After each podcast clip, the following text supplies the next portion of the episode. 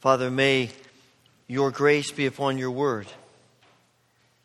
Let us know Christ who died for us, and we pray this in his name. Amen. Please be seated.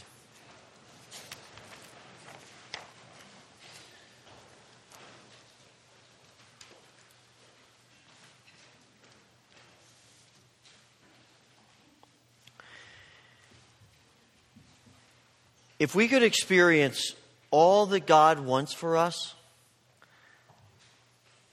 what do you think God would give us?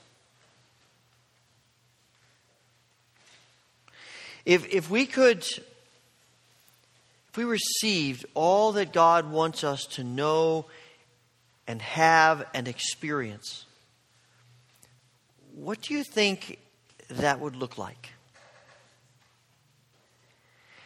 That's not just a, um, a question for theologians to banter around. It's a significant question because it speaks to the very nature and character of God who God is, what God does, what God is looking for. And, and it's significant for us to understand the character of God because, in one way or another, we all struggle to embrace and to understand the truth about God. And our struggle leads us to some distorted images of God that typically are described in terms of what God takes away from us or what God refuses to give us or the kinds of demands that God places upon us. So you have some people who see God as sort of an ultimate federal agent who's coming to us with a warrant ready to take us downtown. Or some people see God as an unrelenting taskmaster whose demands upon us are impossible for us to do. And yet he expects us to do them. Some people see God as the great dream crusher who is continually squashing all of the great dreams and plans that we have for life. Some people see God as distant, uninvolved, uncaring about our irrelevant, puny lives. I suspect that our distorted images of God, and actually all of our images of God, might well be summed up in, in the statement that one theologian made. He said, At some point, we have to decide whether the God we worship is a generous God or a stingy God.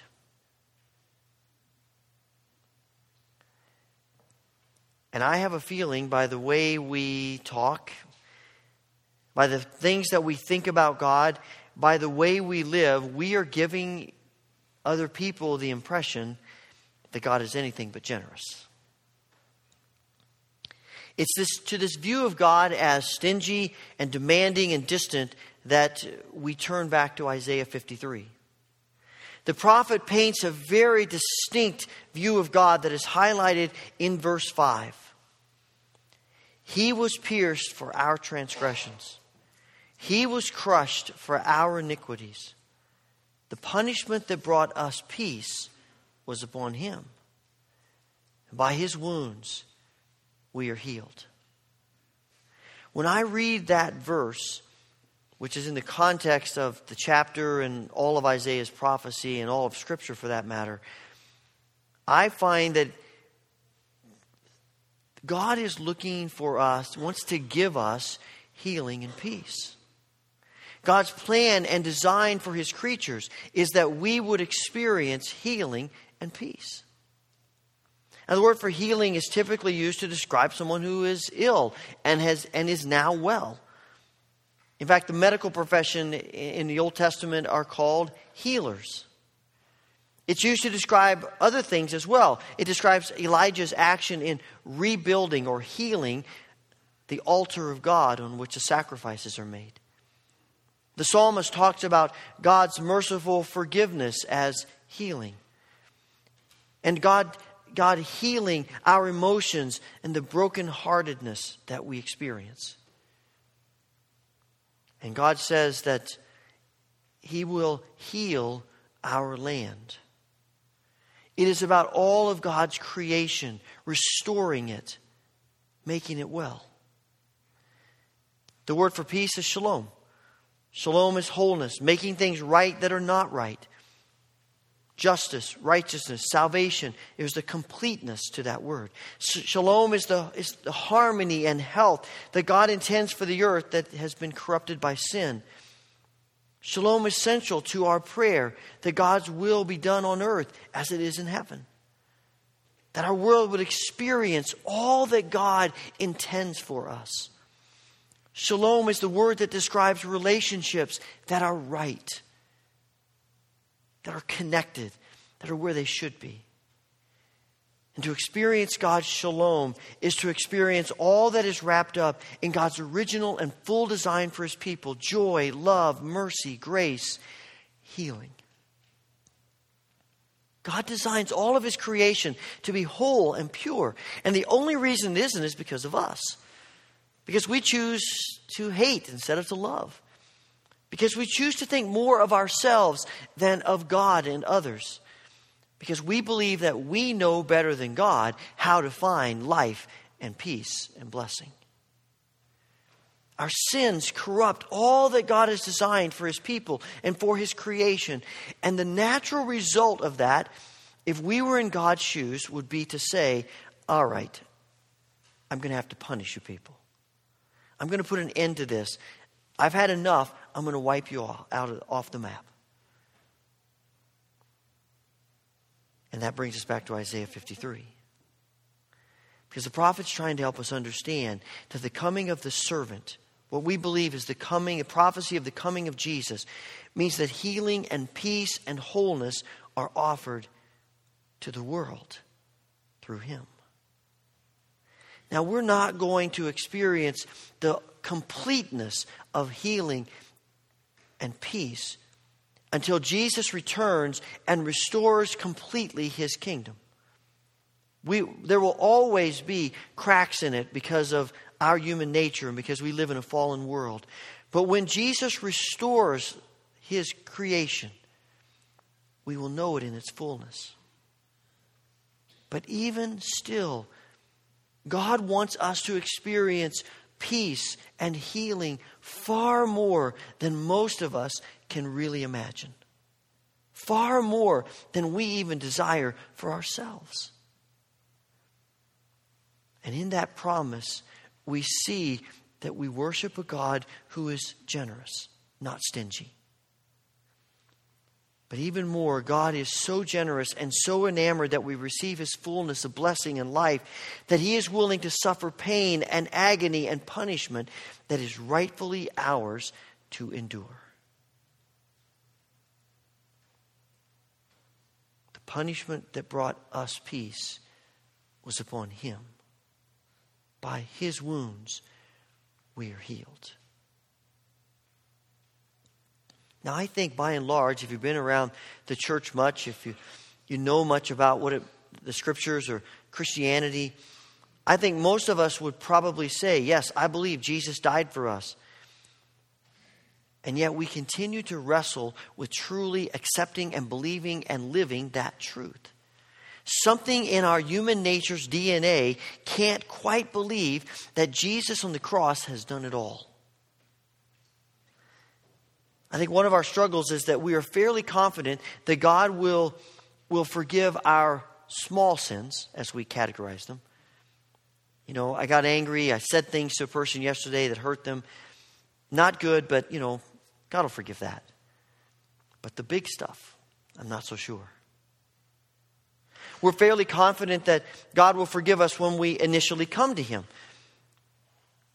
But once you come to God and, you, and, and you're connected to Him and your life is in Him, then you really better clean up things because, you know, you ought to be over that stuff by now. Sin shouldn't be a part of your life anymore. And I think we wrestle believing that there is a limit to God's offer of forgiveness.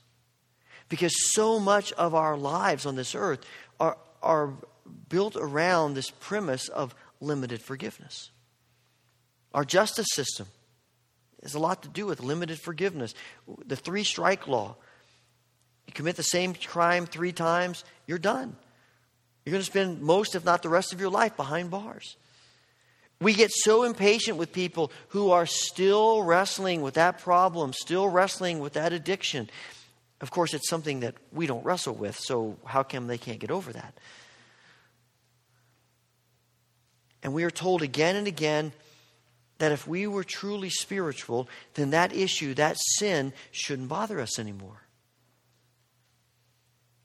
And in that context, our natural response is to believe that God's offer of forgiveness, that the suffering of Christ for us has some kind of expiration date on it. And if we aren't careful, we will push God over the edge because something within us believes that really God is more stingy than generous. I was talking about this with someone uh, earlier this week, and they said, you know, they started talking to me about something that connected to this. It's a little bit odd, but I think it made sense. We're talking about in, in basketball, one of, the, one of the rules of basketball is that you can call a technical foul, an official can call a technical foul on a player or a coach. And it's usually not because of action going on on the court, it's a character issue. You know, they use foul language or they, they spoke too abusively to an official or to another player or an unsportsmanlike conduct. Those kinds of things can get you a technical foul. And if you get two technical fouls in one game, you're rejected. Now, the, the professional basketball league, NBA, was having a lot of trouble with players getting a lot of technical fouls, so they started implementing some rules about that. First of all, they fine them when they get a technical foul. I think it's $1,000 a game, or $1,000 a foul, which to us, wow, that's a lot. It's probably not so much to them with the salaries they make. But you know, that you, you keep, they keep letting them get technical fouls, but once you get the 15th technical foul in a season, you're suspended for a game. And if you get a couple more, you're suspended a couple more games, and that keeps going forward. And this person said to me, You know, there, there is something in there that maybe we have that same kind of mindset about God. God will keep forgiving us for a while.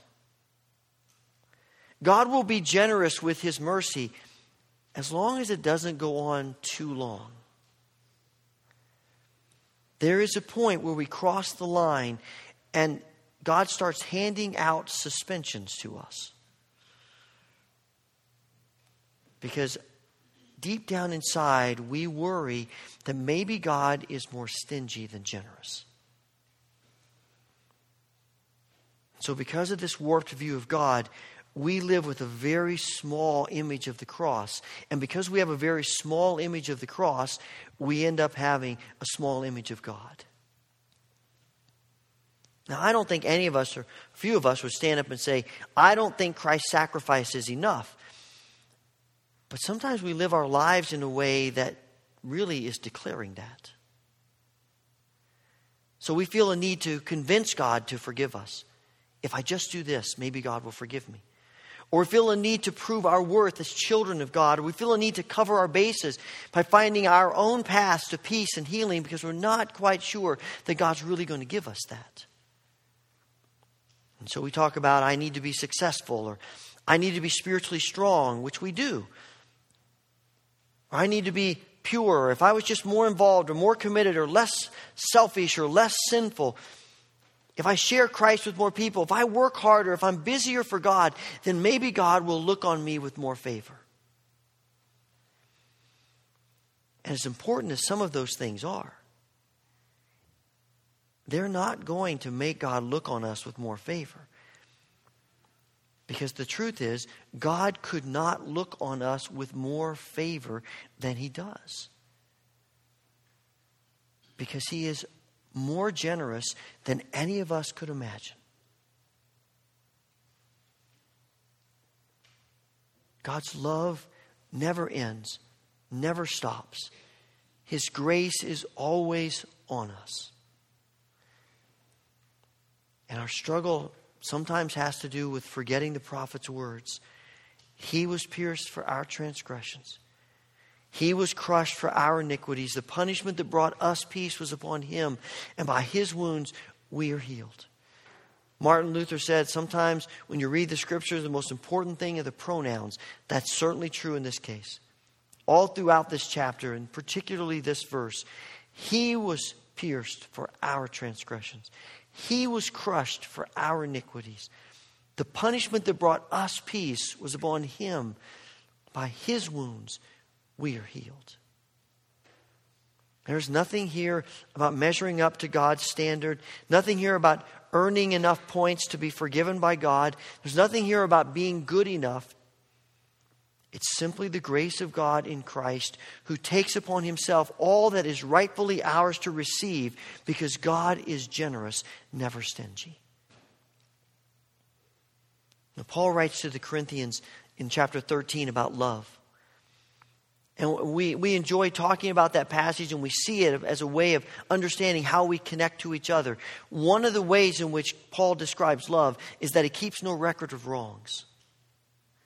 And if that's what Paul is hoping we, how we live with each other, how much more our eternal Heavenly Father, the eternal lover, is going to treat us not keeping a record of wrongs, forgiving us, offering grace to us, always, about everything, in every moment. This is the heart of the table around which we gather today. Sometimes people say to me, I don't, I don't really feel worthy to take communion today. The honest truth is, none of us are worthy. If it's about being worthy, let's just walk out. Because there's not one person here, not one of us, that is worthy to come to this table. But this isn't a table about worthiness, it's about grace. This is not about being good enough. It's about acknowledging that Jesus Christ has given his life for us, that he has done for us what we could never do in our best moments. And we simply come because we desire the grace that Jesus is offering, and we desire to live in that grace. So when we come and eat the bread and drink the cup, it's not about how good we are or how bad we are. It's about simply opening our lives to the grace of Jesus Christ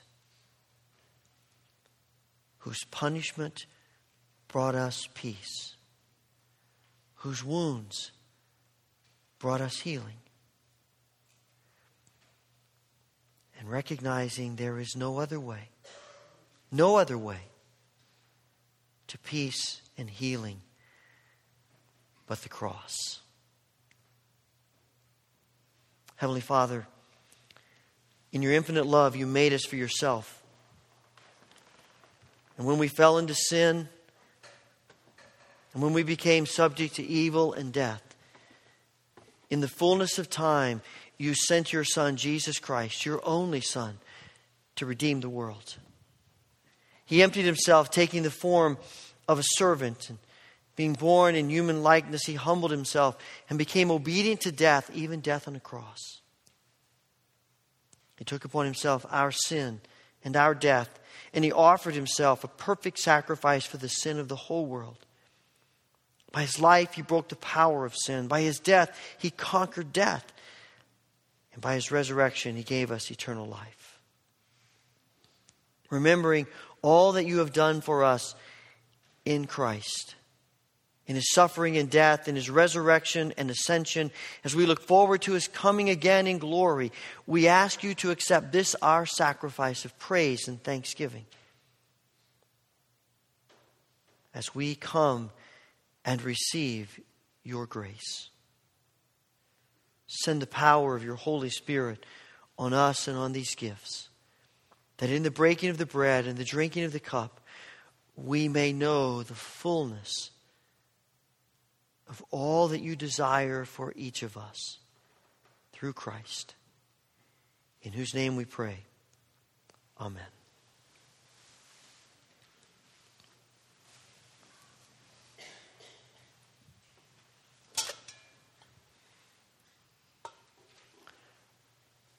On the night that Jesus was betrayed, he took bread. He gave thanks to the Father in heaven, and he broke it. And he gave it to his disciples, saying, Take, eat, for this is my body which is broken for you. Do this in remembrance of me. And on the same night, he took the cup. And again, he gave thanks to the Father in heaven and gave it to his disciples, saying, Drink from this, all of you, for this is my blood of the new covenant, which is shed for your sins and the sins of all people. Every time you do this, do it in remembrance of me. We're going to distribute the, the bread and the cups to you in your rows today. First, the bread will be distributed and is passed. Please take one and hold on to it until all have received a piece of bread, and then we will eat together. And uh, we will do the same with the cups. I always like to mention that we practice open communion at the Wesleyan Church. Maybe the first time you have ever worshiped here. But if you come today with your heart open, desiring to receive the grace of God in your life through Christ, then we invite you to take these gifts from our loving, generous, gracious Heavenly Father.